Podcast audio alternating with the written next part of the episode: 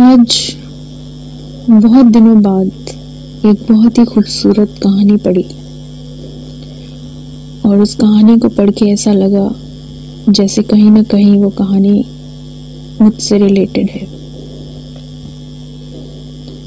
हो सकता है जब मैं आपको ये कहानी सुनाऊं तो आपको भी लगे कि कहीं ना कहीं ये कहानी आप लोगों से भी रिलेटेड हो।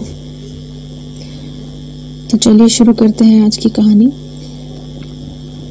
मेरा नाम है शीतल और मैं एक नया पॉडकास्ट आपके लिए लेकर आई हूँ।